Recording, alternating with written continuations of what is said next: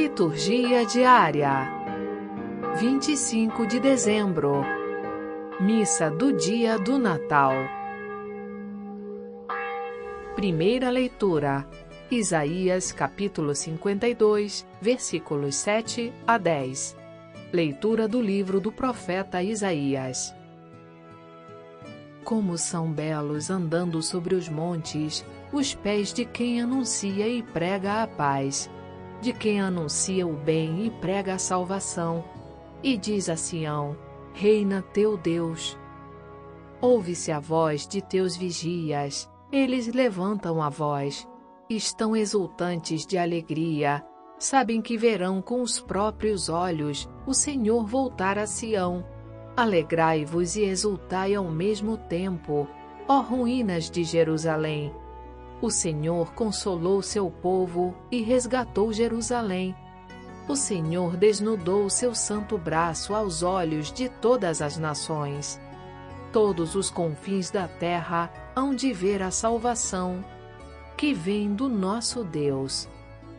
Palavra do Senhor. Graças a Deus.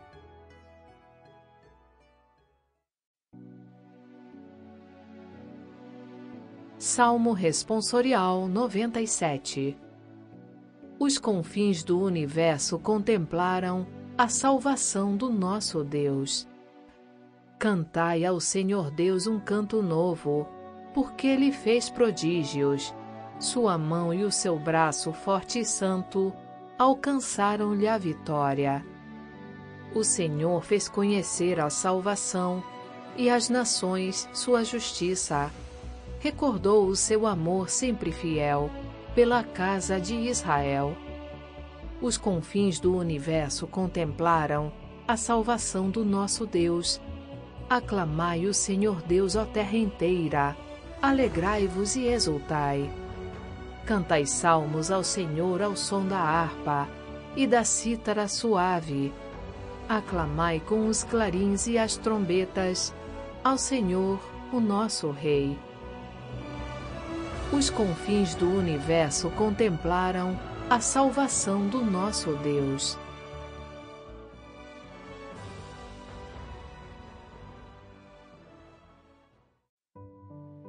Segunda leitura. Hebreus capítulo 1, versículos 1 a 6. Leitura da carta aos Hebreus. Muitas vezes e de muitos modos, falou Deus outrora aos nossos pais pelos profetas. Nestes dias, que são os últimos, ele nos falou por meio do Filho, a quem ele constituiu herdeiro de todas as coisas, e pelo qual também ele criou o universo. Este é o esplendor da glória do Pai, a expressão do seu ser ele sustenta o universo com o poder de Sua palavra. Tendo feito a purificação dos pecados, ele sentou-se à direita da majestade divina nas alturas. Ele foi colocado tanto acima dos anjos, quanto o nome que ele herdou supera o nome deles. De fato, a qual dos anjos Deus disse alguma vez: Tu és o meu filho, eu hoje te gerei? Ou ainda, eu serei para ele um pai, e ele será para mim um filho. Mas quando faz entrar o primogênito no mundo, Deus diz: Todos os anjos devem adorá-lo. Palavra do Senhor. Graças a Deus. Evangelho. João capítulo 1, versículos 1 a 18. Proclamação do Evangelho de Jesus Cristo segundo João. No princípio era a palavra, e a palavra estava com Deus, e a palavra era Deus. No princípio estava ela com Deus. Tudo foi feito por ela, e sem ela nada se fez de tudo que foi feito. Nela estava a vida, e a vida era a luz dos homens. E a luz brilha nas trevas, e as trevas não conseguiram dominá-la.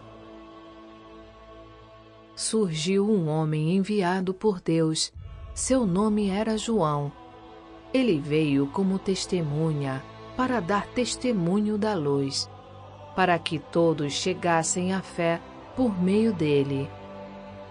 Ele não era a luz, mas veio para dar testemunho da luz, daquele que era a luz de verdade, que vindo ao mundo ilumina todo ser humano. A palavra estava no mundo, e o mundo foi feito por meio dela. Mas o mundo não quis conhecê-la. Veio para o que era seu, e os seus não a acolheram. Mas a todos que a receberam, deu-lhes capacidade de se tornarem filhos de Deus, isto é, aos que acreditam em seu nome. Pois estes não nasceram do sangue, nem da vontade da carne, nem da vontade do varão, mas de Deus mesmo. E a palavra se fez carne e habitou entre nós. E nós contemplamos a sua glória, glória que recebe do Pai como Filho unigênito, cheio de graça e de verdade. Dele, João dá testemunho, clamando: Este é aquele de quem eu disse: O que vem depois de mim passou à minha frente, porque ele existia antes de mim. De sua plenitude, todos nós recebemos graça por graça, pois por meio de Moisés foi dada a lei mas a graça e a verdade nos chegaram através de Jesus Cristo. A Deus ninguém jamais viu, mas o unigênito de Deus, que está na intimidade do Pai, ele nolo deu a conhecer. Palavra da salvação. Glória a vós, Senhor.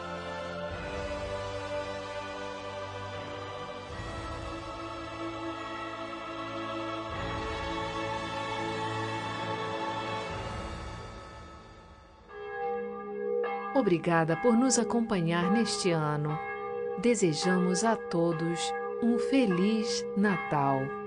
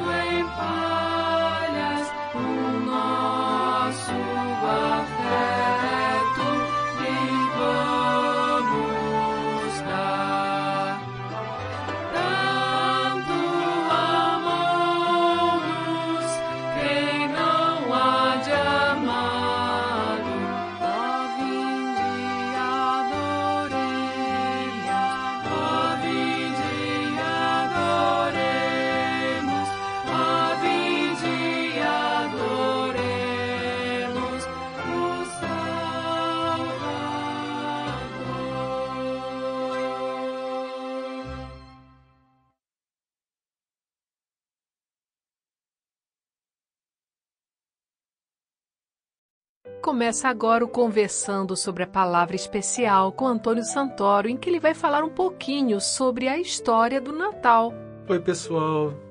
Hoje celebramos o Natal, a data em que a gente comemora o nascimento de nosso Senhor Jesus Cristo.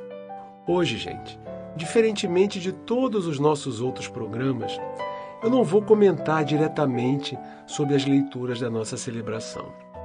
Mas eu vou tentar passar para vocês um pouco da história do Natal e o seu real significado para nós católicos, para nós cristãos. O Natal é festejado todos os anos no dia 25 de dezembro.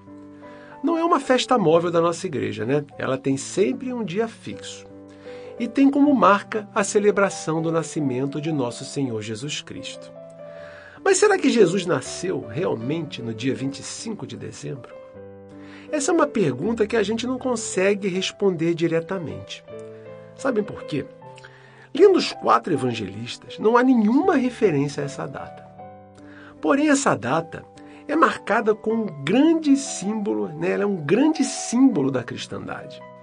Então, como é que foi estabelecido o dia 25 de dezembro para a comemoração do Natal? Eu vou tentar colocar para vocês um pouquinho dessa explicação, apenas para a gente entender essa questão e depois eu vou falar um pouco do nosso Natal, do Natal dos cristãos. A época do final do ano, né, próxima do dia 25 de dezembro, ela é marcada na história da antiguidade como um tempo em que os povos celebravam um fenômeno astronômico que nós chamamos de solstício de inverno. O solstício de inverno é a noite mais longa do ano no hemisfério norte. E o que isso quer dizer? Isso quer dizer que a partir da noite seguinte, progressivamente, dia a dia, ou melhor, noite a noite, as noites vão se tornando menores e os dias vão se tornando mais longos. Ou seja, o sol vai passar a brilhar mais tempo durante o dia. Isso também não é nenhuma novidade para nós. Nós podemos observar esse fenômeno com muita facilidade. Comparando o nosso verão e o nosso inverno aqui do hemisfério sul, sempre os dias de inverno costumam também ser mais curtos e os dias de verão são dias mais longos. E qual a diferença disso para nós e para os povos daquela época? Naquela época, quando os povos eram tipicamente agrícolas, os dias mais longos, os dias mais quentes, principalmente no hemisfério norte, onde os invernos são muito rigorosos, significavam tempos de colheita, tempos de plantação, que seriam mais abundantes né, e iam garantir o sustento daquelas famílias, o sustento daquelas sociedades. Então era mais do que natural que aqueles povos comemorassem essa data como um acontecimento importante. Se fizermos um pequeno passeio pela história, a gente vai ver que já sete mil anos atrás, na Mesopotâmia, existia uma festa para comemorar essa data. Era uma festa importante que durava 12 dias. Isso nos dá né, a dimensão da importância que eles davam a esse fenômeno. O quanto isso era fundamental na vida daquelas sociedades. Os gregos, por sua vez, celebravam esse período, né, celebravam nesse período o deus Dionísio, que era um deus associado ao vinho, associado às uvas, que dependiam, né, logicamente, de boas colheitas. E boas safras agrícolas sempre dependem de um tempo bom, com sol e com chuvas né, regulares. O inverno, de tempo frio, de neve e até de gelo no hemisfério norte, ele não favorece em nada a agricultura. Os egípcios celebravam nessa época o deus Osíris, que era um deus ligado à vegetação. Os chineses até hoje celebram essa época. Eles associam essa festa ao símbolo de Yang, que representa a harmonia da natureza. Os povos da Grã-Bretanha, onde hoje vemos países né, como a Inglaterra, Escócia, País de Gales, também celebravam uma grande festa em torno daquele monumento, tão conhecido por nós até hoje, que nós vemos em alguns programas de televisão, de documentários, um monumento chamado Stonehenge. Esse monumento, gente, ele remonta a mais ou menos 3 mil anos antes de Cristo. E essa celebração na Grã-Bretanha também marcava o início da trajetória né, ascendente do Sol. Ou seja, gente, era um período, uma época muito valorizada pelos antigos. uma época que existiam comemorações em todos os cantos do mundo antigo, que praticamente né, se restringiam ao hemisfério norte. Quando chegamos à época do nascimento de nosso Senhor Jesus Cristo, essas festas, de alguma forma, como não podia deixar de ser, também eram comemoradas e valorizadas. Era uma data muito importante para o mundo antigo. Mas como é que se chegou né, no dia 25 de dezembro? Na verdade, gente, no início da cristandade, o nascimento de Cristo não era uma data muito valorizada. Os cristãos primitivos valorizavam muito mais as celebrações ligadas ao martírio de Cristo. A Sexta-feira Santa, onde Cristo deu a vida para salvar a humanidade, o momento da sua crucificação e também o momento da sua ressurreição, eram as maiores festas. Aliás, a Páscoa até hoje é a maior festa de todos os cristãos. É a festa em que a gente comemora a ressurreição de Cristo, onde toda a nossa fé se concretiza, onde toda a nossa fé tem sentido. Segundo né, até as palavras do próprio apóstolo Paulo, ele diz, né, se Cristo não ressuscitou, vã, ou seja, inútil é a nossa fé. Na concepção dos povos mais antigos, as pessoas só se tornavam importantes depois da morte, depois do martírio. Essa era a data da comemoração e não a data do nascimento. Mas os líderes da igreja da época, no início do cristianismo, eles não achavam que fazia muito sentido se comemorar o nascimento de Cristo. E além disso, ninguém fazia ideia da data em que Cristo realmente havia nascido. Não há referências bíblicas a isso. E dessa forma, a gente não tem como precisar, nem eles tiveram. Então vocês podem perguntar: e como aconteceram os primeiros natais? A verdade é que quando Constantino, que era o imperador romano, adota a religião cristã como religião oficial do império, ele aproveita o fato de que o povo da época já possuía o costume de fazer uma celebração no final do ano. E, em comum acordo com a igreja daquela época, ele adota a data de 25 de dezembro para se comemorar o nascimento de Cristo. Até então, a igreja possuía datas para celebrar a paixão de Cristo e a ressurreição de Cristo, porque para isso a igreja tinha uma referência histórica. É biblicamente mencionado que Cristo foi crucificado próximo da data da Páscoa dos judeus. Dessa forma, era possível se firmar uma data de comemoração. Pessoal, nós não temos como saber exatamente como eram comemorados os primeiros natais cristãos, como eles realizavam né, exatamente essa celebração. Mas é muito provável que alguns hábitos daquela época já estivessem presentes nas celebrações. As trocas de presentes, as grandes refeições. Esses já eram costumes daqueles povos nas comemorações do final do ano, no solstício de inverno. É muito natural que as coisas tenham evoluído em consonância com os costumes daqueles povos, vocês não acham? As pessoas elas não adotam um costume de cima para baixo. A gente passou a celebrar o nascimento de Cristo em volta de um estilo de comemoração que já existia naquelas culturas. Ao longo da Idade Média, os missionários cristãos, os missionários católicos, eles pregavam o evangelho ao redor do mundo. E era muito natural que nos lugares onde o cristianismo foi entrando, também algumas tradições daqueles lugares fossem sendo agregadas nas celebrações. Né? A título de curiosidade, existia uma festa que acontecia na Península Nórdica, né? no local onde hoje ficam países como a Suécia, a Noruega, a Finlândia. Era uma festa também em homenagem ao solstício, ao solstício de inverno naquela época. E olha, gente, que curioso. Nessa festa, o presunto fazia parte da ceia. Existia uma decoração toda colorida nas casas e uma árvore de enfeite. Olhem de onde vêm as tradições. Foi de uma festa nórdica que celebrava o solstício que vieram o presunto na ceia e a decoração colorida da árvore de Natal. Existem muito mais detalhes, muito mais curiosidades que a gente podia aqui ficar falando sobre as origens da festa de Natal. Porém, gente, nós somos católicos, nós somos cristãos e a gente tem que ter muito claro na nossa mente o que, que a gente celebra nesse dia, no dia 25 de dezembro. Não necessariamente precisamos entender por que o dia 25 de dezembro é o dia do Natal. Mas para isso, a gente fez essa aberturazinha, né, com essas curiosidades, só para nos dar uma noção, uma ideia de como tudo começou. Nós temos que ter a convicção de que nós não celebramos uma festa pagã. Nós não celebramos o solstício de inverno. Nós não celebramos nada disso. Não podemos correr o risco de transformar o nascimento de nosso Senhor numa festa que perde o seu verdadeiro significado. Celebrar o nascimento de Jesus, gente, é em primeiro lugar poder contemplar o amor do nosso Deus que rompeu todas as distâncias e veio ao encontro das suas criaturas. Nós, os seres humanos. Apesar de toda a nossa infidelidade durante a história e das nossas recusas em servir a Deus, ele vem até nós. Então, o dia de Natal marca a presença desse Deus em que a gente acredita, um Deus de amor, um Deus que gosta de ter essa relação de proximidade com a gente, que continua nascendo todos os dias nas nossas vidas.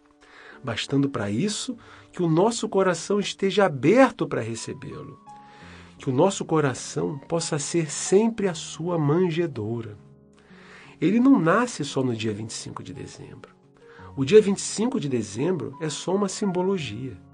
Deus nasce todos os dias. Ele nasceu fisicamente uma única vez em Belém. Mas ele nasce todos os dias nos nossos corações, desde que estejamos com os nossos corações abertos para ele. Não nos apeguemos a uma data. Façamos com que Cristo, com que a sua mensagem, a sua palavra, os seus ensinamentos tenham uma renovação diária nas nossas vidas.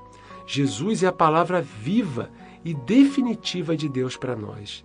Deus se manifestou através de Jesus Cristo, seu Filho, no meio de nós, para nos dar o seu verdadeiro testamento, o Novo Testamento, que nos revela o caminho da salvação.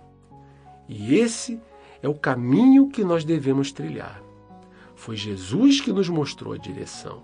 Foi ele que nos instruiu sobre a maneira como devemos viver, como nós devemos agir, como nós devemos pensar, como nós devemos acolher e vivenciar a palavra de Deus. É o projeto de Deus para nós. É o projeto de salvação e libertação que Jesus trouxe para esse mundo e que é o legado que todo cristão tem por herança. Mas esse projeto nunca irá se impor a nós. Jesus nunca se impôs a ninguém. Ele não faz questão nem de um lugar de destaque para nascer. Ele nasceu no local mais humilde que podemos imaginar, num local que nem os seres humanos buscavam abrigo. Ele nasceu junto aos animais, numa manjedoura. Jesus, gente, nunca se imporá às pessoas. E a nós cabe refletir se a palavra e os ensinamentos que Jesus deixou para nós são verdadeiramente a referência que orienta as nossas vidas. Se os valores do Evangelho, os valores tão pregados e praticados por Jesus, são realmente os valores que priorizamos em nosso dia a dia. É somente dessa forma, quando assumirmos os valores do Evangelho, quando vivenciarmos o projeto de Jesus em nossas vidas, que Ele poderá verdadeiramente nascer nos nossos corações. Não existe, gente, passe de mágica para isso. É somente através de uma conversão de vida que transforme nosso cotidiano pelos ensinamentos dos evangelhos que poderemos ter Jesus nascendo sempre nos nossos corações. Mas, se ao contrário, né, não passarmos por essa etapa, seremos como as pessoas que viam Jesus todos os dias na sua vida pública e não o enxergavam como Messias. O Natal vai perder o seu significado para nós. Pessoal, o Natal é a transformação da palavra em carne, mas também deve ser a transformação da nossa carne através da palavra. Jesus deve transformar as nossas vidas. O menino do presépio simboliza a espantosa aventura de um Deus que ama e que, por esse amor por nós, aceita se revestir da nossa fragilidade para nos dar a vida em plenitude. Pare um pouquinho para pensar nisso.